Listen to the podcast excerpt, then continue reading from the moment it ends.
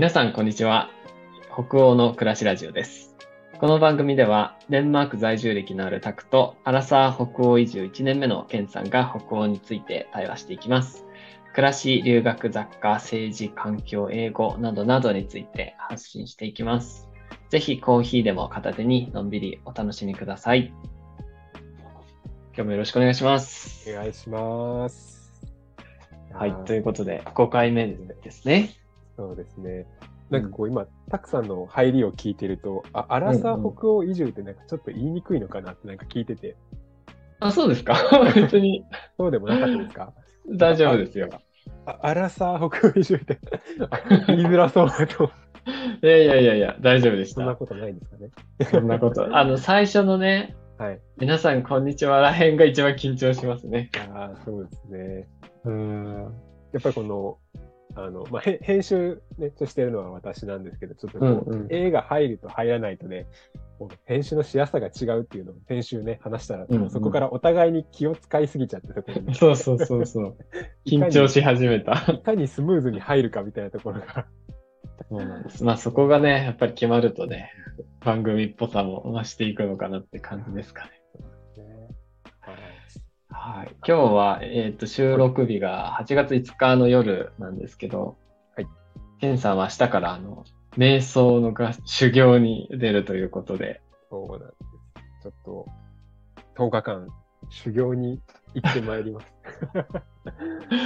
すごいですよね。あの今日は一応、瞑想とヒュッケみたいな感じにテーマにしようっていう話をしてたんですけど。せっかくなので、こうう、うん、このね、瞑想と、で、まあ、ヒュッケもなんかすごくこう、なんでしょう、なんかつながりあるような気がなんとなくしているので、うんうんうんうん。ねなんかその瞑想合宿すごい気になっている方もいらっしゃると思うので、どんなものなのかとか聞かせてもらってもいいですか？もちろんで。えーそうですね。あの、私が行くのは、えー、ビパッサナー瞑想っていう、ビパッサナー瞑想。はい。はいビパッ。サナー瞑想ちょっと、あの、い言いづらいというか、カタカナ た確か、確かですみません、これちょっと間違ってたらあれなんですけど、イうんうんンド最古の瞑うんう想ん。うんうん。って言われてるものになります。おー。はい。で、もう10日間、えー人と喋らず、うん。えー運動もせず、うん。何もせず、ただひたすらに、えー一日中瞑想するという、うん。あの、ものになっております。いやー、すごいですよね。携帯とかも持ち込み禁止なんですよね。そうなんですよね。あのはい、多分始めるときに預かってもらって、施設の人うに。ん。うんで、そのままもうずーっと使えないので、10日間は。うん。うん。もうなんで、ほん初めての経験ですよね。まあもちろんその、ななんていうんだろう、この、わあの、電子機器を使えないってこう、本当に小学生ぶりぐらいな。いやー、本当ですよね。私ちょっと携帯持つの若干早かったんで、小5ぐらいで持ってたんです。ちょっとあの塾おー塾に、ね、通ってて、ちょっと遠くの塾に行ってたんですけど、うんうん。でももうその時から持ってたんで、小学校4年生の頃までは携帯とか持たずうん。だったんだ。その時以来のこう電子機器うとわさらばする。大丈夫かなって。今自分で言っててもやっぱり感じますけど。いやー、なかなか大人になってね、経験しないですよね。うんうんあと、人と目も合わせちゃいけないみたいなのあるんでしたっけ？そうなんですよね。あの、基本的になんか、まあ、し下見て歩かなきゃいけないとか、そこまではないと思うんですけど、やっん。ぱりあの、あんまりこう人と、まあ、目を合わせたりだとか、そういうのもあんまり、あの、しないようにっていうふうに最初に書いてあったので、もう一人の時間に10日間没入していくって感じですよね。そうですね。もうひたすら自分と向き合う10日間にいやー、楽しい。ね。帰ってきたらね、ぜひは詳しく聞かせてほしいなって感じで。もうもちろんそうなんですなん なんですけど、その帰ってきてから2週間後に、あの私、デンマークにいよいよ飛び立つそうですよね。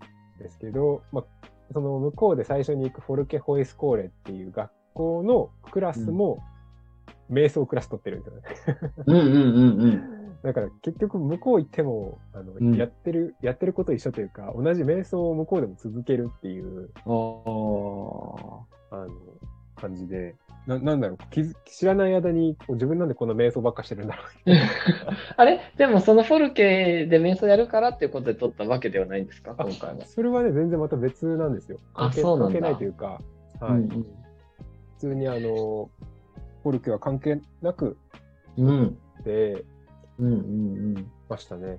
まあ、でもなんかフォルケのその北欧のまた瞑想ってなんかどうなんなんだろうっていうちょっと興味もやっぱあったので、うん。うんうんうんうん。そういう意味で、なんか、向こうの人たちってこう、やっぱり静かな、わ私のイメージですけど、こう、うん。結構静かな時間とか、まあ、それこそヒュ,、ッケっていうね、文化がやっぱりある分、うんうんこうなんか一人の時間結構大事にしてる印象ああ。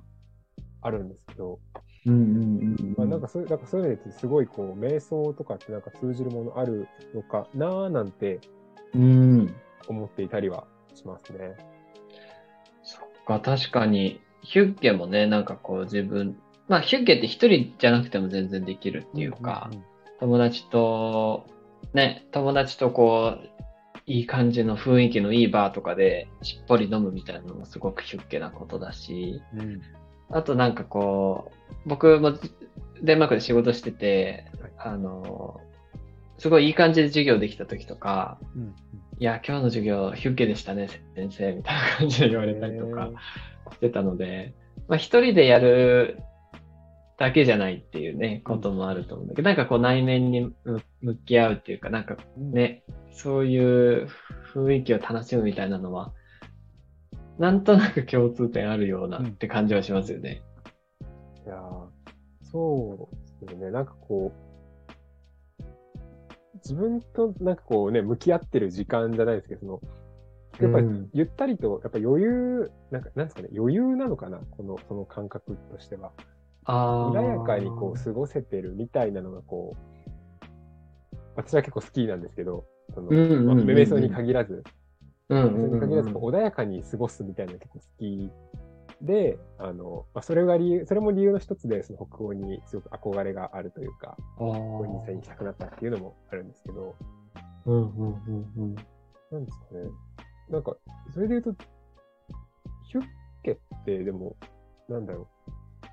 別にし静かな時間を過ごすとか、そういう風な考え方でもないですよね。どどういうのがこう、ヒュッケとはみたいなヒュッケ。とは、いきなりなんかこうね深い質問が えでもヒュッケって、かんこういうもの、なんていうか、味わえば、あ、これね、みたいな感じだとすごく思うんですけど、なかなかやっぱり日本語にこれっていうのはないのが説明しにくい感じですけど、なんか、まあ、こたつでみかんみたいなイメージとかよく言われますけどね。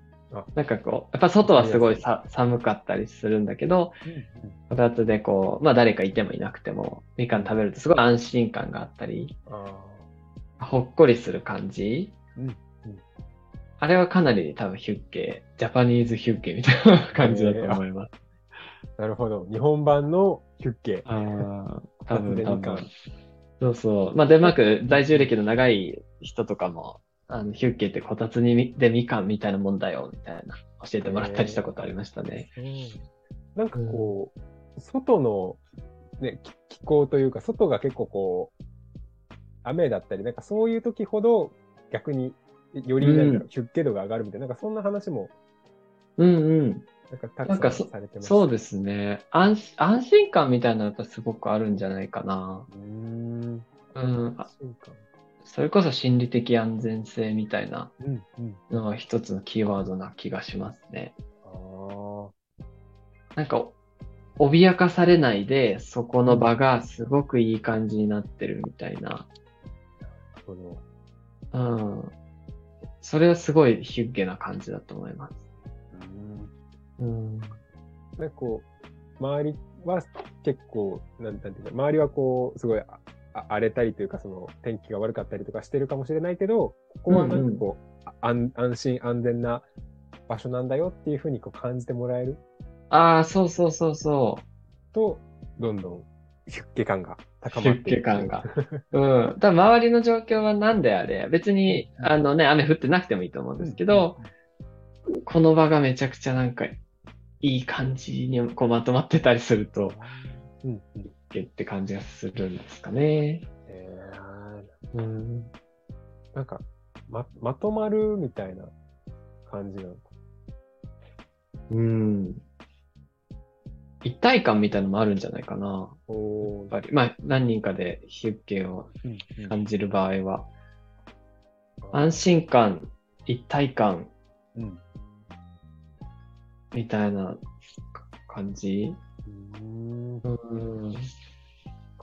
えー、たくさんの最近こう、日本で、に日本に帰ってこられてから、こううん出家だなって感じることってどうどうですか？こう、あったりしました？それとも。ああ、そうっすね。でもなんか、気の置けない友達と少人数で、なんかこう、食、食事してたりとかするときとかうん、あとは結構部屋の照明とかすごい大事で、うんうん。け僕今蛍光灯の明かりなんですけど、はい。蛍光灯はなんかヒュッケじゃないですよね。本当は出家じゃないんですね。そう、僕、だからひゅあ僕、日本に帰ってきてから蛍光灯、家にはなるべく蛍光灯置かないようにしてて、あのー黄色い電球の明かりうんで、こう、過ごしたりとかしてますね。ライティングはめっちゃヒュッケの要素かなっていう気はします、僕は。うーん。うん。あと、ろうそくとかね、つけたりすると、やっぱりその、あ光の感じはすごくヒュッケにうんうんなりますよね。あーなんか、ろうそくよく聞きますね。私も。うんうんうんうん。なんか実際、ケンさん家でろうそくつけたりとかして過ごしたことありますか？ろうそく、なんか今、ちょっとふと、すごいふと思い出したんですけど、そう言われると、あの、小さかった子供の頃に、あの、マクドナルドあるじゃないですか。うんうんうん。マクドナルドのハッピーセットって、なんかたまにこう、ライトがつくおもちゃとかああ、なんかありそう。うん。するんですけど、うんなんか。それをこう、まずお風呂に持って入って、電気真っ暗にして、あでつけて、その中でお風呂に入るのすごい好きだったっていう記憶があります。あ。わあ、いいっすね。あの、ちょうどね、そのライトの色味も確かなんかこう、あったかい暖色系の色だったんですよ。ああ、そうなんだ。あのろろうそくとは関係ないんですけど、うんうんうんうん。そんな経験あったっけなと思って振り返った時に、一番近いのがそれでした。あ、でもなんかその、ろうそくっぽい色味の明かりで、なんかその場がすごい、なんか照らされて、最低限照らされていて、それって結構なんか安心感があったりするっていうか、うんうん。なんかそんな感じですよね。あなんか、まあ、子供ね、小さかったので、ねもしかするとこう、どっちかというとあの、なんかワクワク、冒険心ああ、まあ確かに確かに。うん、そうですねあるかも。しれないですけど、うん、なんかど洞窟の中行くぜみたいな感じだったりするのかな。今こう自分の人生、なんか26年間を振り返ってみて、一番ヒュッケな瞬間どこだろうって考えてそこで。い やいや、それはライライティングだけかも。そのライトのとこだけ。そうそう。なんかあのーいや、家でも結構、あのー日本でもね、あの、分厚いキャンドルあるじゃないですか。こう、なんか、細長いやつじゃなくて、結構、太いやつ？なんか長時間使う、なんかその1回で使い切らないタイプの。そう、なんか、フライングタイガーとかで売ってるような感じの。ああいうのを立てると、ね、なんか家の中ですごいリラックス感が出て、うんうんいい感じなので、やってみるといいかもしれないですね。確かに。そうですよね。ちょっとうに行ったら、真っ先に、あの、うん。ろうそくを買おうっていうことだけはちょっと心に決めてたり。うん。あの、どこでも売ってますよ、本当スーパーにも売ってる。うん結構、デンマークだと必需品で、に多分世界で一番ろうそくの使用量が多い国ですね、うんデンマークが。うん。それはなんか本で読みましたけど。うんうんそうそうそうあれですよね。あの、なんていうんだっけ、あの、名前忘れてた、あの、お正月、あのクリスマスとかだと、あの、一日ずつこう使って減らしてって、うん。あの、日数をこうカウントするろうそく。ああ、アドベントそうです、そうです。アドベント、キうんャンドうんルかな。あれすごい使ってみたくて。ああ、いいんじゃないですか。一日一回こう、うんうんうんろうそくをね、つけて、ヒュッケをして、じゃあ、どんどんどんどんこう、年末に近づいていくみたいな。うんうんうん。いや、いいと思う。あと、あの、うんうんね、クリスマスはめちゃくちゃヒュゲだし、あの、めっちゃ盛り上がるので、デンマーク。楽しみですね。そうですね。でも、あれですよね、マイナス20度でしたっけ？あう、んそう、寒い時はマイナスです20度。あのね、デンマークの冬もすごいこう、まあ、ほんと厳しいふっていうか、暗い、暗いんですよね。暗いのあの、朝8時とか9時とかまで日が昇んなくて、で、夕方3時とかには暗くなっちゃうみたいなうん感じでずっと暗くて、で、まあ基本曇りみたいな感じなので、なんかそういう時にやっぱりろうそくの明かりとかあるとすごいなんか救われるっていうか感じがあって、そこのコントラストもやっぱりヒュッゲにはすごく関わってくるんじゃないかなって感じがしますね。なるほそど。そこずーっと傾向と結構しんどいかもしれないですね、確かに。うそうそうそうそう、なんか嫌になってくるんですよね。うんうんうんそうなんですよ。いやーちょっとなんか瞑想からどんどん離れてますけど、ねえ。まあ、あの、ちょっと、そういう日もあるよということで、ですね想と言いつつ全然もうほぼヒュッケの、その話でしたけど。うん。いやー、瞑想。まあでも瞑想は明日からね、10日間や、実際やってくるわけなんで、ケンさそ。うですね。なんかもうそれこそあれかもしれない。あの、ちょっと強引に今つなげると、ろうそくを置いて、帰ってきてからもうろうそくを置いて瞑想ができるみたいな。あ そう、それもいいかもしれないですね。ケ感じながら瞑想するっていうのがね、できてるかもしれない。うんうんうんそうですね。すごい強引に、めちゃくちゃ強引にヒュッケと瞑想をつなげに。なんかでも、ろうそく立てて瞑想するってなると、ちょっとなんか、お寺みたい。うん感じがしますなんか西洋の方に瞑想とかが入っていったのは、ヒッピーの文化とかが入って60年代とか、あの辺からね、こう東洋面白いことやってんぞみたいな感じで瞑想とか入ってったと思うんですけど、そこでこう、アジアだとやっぱり仏教の一部っていう感じだけど、そこからこう仏教色がどんどんこう、なんていうんですか、脱色されてってっていうか、うん。漂白されていって、で、そのメディテーションって英語で言いますけど、メディテーションが、やっぱりこう集中力を高めたりとか、フォーカスするのにすごい役立つっていうことで、ね、今あの Google とか Apple とかでも使われてたり実際するわけじゃないですか。はい。だからかなりこう西洋では市民権を得てきてるような感じがありますよね。ねどんどんどんどんこっちにも広まってきてほしいななんて、で、逆輸入で日本に入ってきたりとか、そうそうなんか洗練されたものがより、ね洗練されたものになって帰ってくるみたいな。うん。で、まあ洗練、何をもって洗練というのかっていうところもあるかもですけど、宗教色がなければね、こう誰でもやるみたいな感じにしなりやすいですよね。ねいやー、いいですね。ね、そうとちょっと、ヒュッケのこうコラボをじゃあ、あそれをケンさんがデンマーク移住を経て作るっていう。そうですね。私が開拓者となって、そうそうそう、ヒュッゲ瞑想みヒュたいなやつを。ッケ瞑想をちょっとじゃあ、どんなになるんだろう。それ、それいいんじゃないですか？探してきますね、ちょっとじゃあ。うん。オリジナリティで。ヒュッゲ瞑想の創始者として。名前書いておこう。うんうんうんうん。ヒュッケ瞑想創始者、兼。いいかもしれない。いやーまあ、まあ明日から、はい、あの頑張って、まずは、まずは瞑想をね、しっかりとちょっとできたいと思います。頑張ってみてください。はいあめっちゃ楽しみにしてる話聞かせてください、また も。ちろんです。またちょっとラジオでその話もね、できればなと思っております。ぜひぜひ。はい。では、いい感じで15分ちょっとですかね。うん、そうですね。はい。じゃあ、あ、終わりももちろん。あ、わかりました。ではでは、えっ、と、今週も聞いていただいて皆さんありがとうございます。また来週お会いしましょう。ありがとうございました。ありがとうございました。